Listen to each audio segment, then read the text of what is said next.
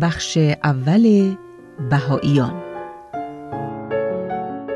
آین بهایی آینی جوان و در عین حال دیانتی جهانی و آشنا بر همگان است که در نیمه قرن 19 میلادی پا به عرصه وجود گذارد. پیشرفت جامعه جهانی بهایی تا به حال از روندی سریع برخوردار بوده است به طوری که گسترش آن در پهنه گیتی از لحاظ تعداد اماکنی که در آن استقرار یافته پس از دیانت حضرت مسیح مقام دوم را احراز نموده است. این جامعه نموداری کامل از تنوع موجود در عالم انسانی است. در سال 2004 میلادی تعداد بهایان جهان تقریبا به 7 میلیون نفر بالغ می شده که در بیش از 100 هزار نقطه جهان ساکن بوده و از 2000 قوم و نژاد مختلف تشکیل می شدند. بنیانگذار آین بهایی حضرت بهاءالله هستند. ایشان که وزیرزاده و در خانواده اصیل پا به وجود گذارده بودند اگرچه می توانستند متناسب با سنت زمان از یک زندگی پرتجمل و مرفه برخوردار شوند و مقام والایی را در دستگاه حکومتی احراز نمایند لکن از همه این امکانات صرف نظر فرمودند. حضرت بهاءالله در سال 1863 میلادی پیام خود را به جهانیان ابلاغ نمودند و اعلام داشتند که پیامبر موعود برای این زمان هستند همان گونه که حضرت مسیح و حضرت محمد در زمان خیش پیامبر الهی بودند ایشان و پیروانشان به خاطر این ادعا و آموزه های پیشرفته دیانت بهایی شدیداً مورد تعقیب و حجوم روحانیون و دولت مردان زمان قرار گرفتند. حیات حضرت بهاءالله آکنده از رنج و ستمی بوده که بر ایشان و پیروان آن حضرت وارد آمده که مشابه آن را می‌توان در حیات سایر انبیای عظیم و شعن نیز مشاهده نمود.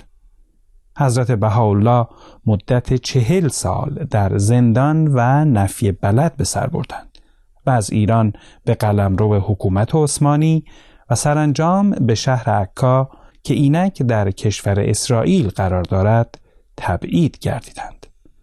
با وجود ظلم و ستم وارد بر ایشان و پیروان آن حضرت روز به روز بر شهرت و اعتبار دیانت بهایی افسوده شده است.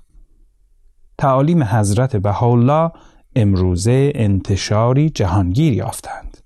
بسیارن کسانی که از این تعالیم الهام می‌گیرند و از کاربرد آنها در کمال بخشیدن به امور شخصی و اجتماعی بهرهمند می‌شوند.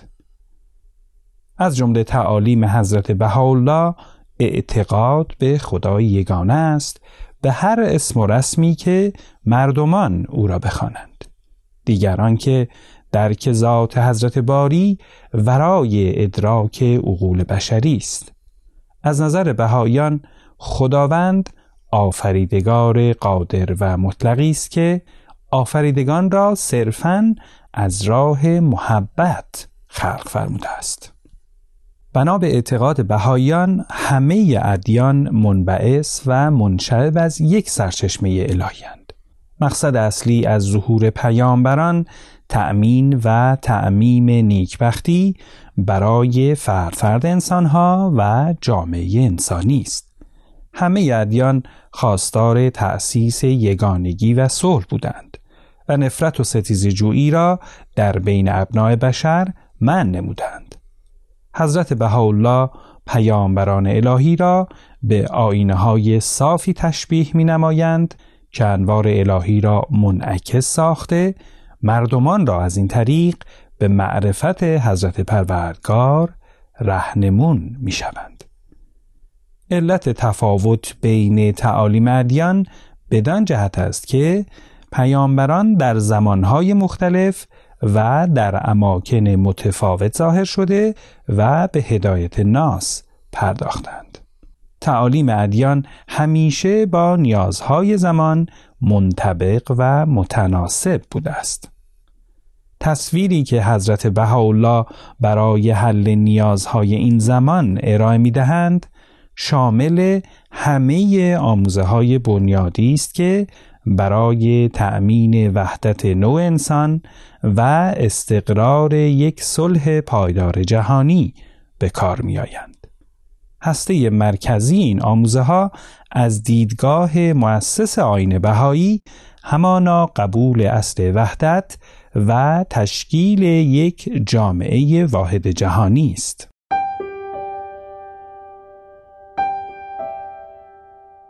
به فرموده آن حضرت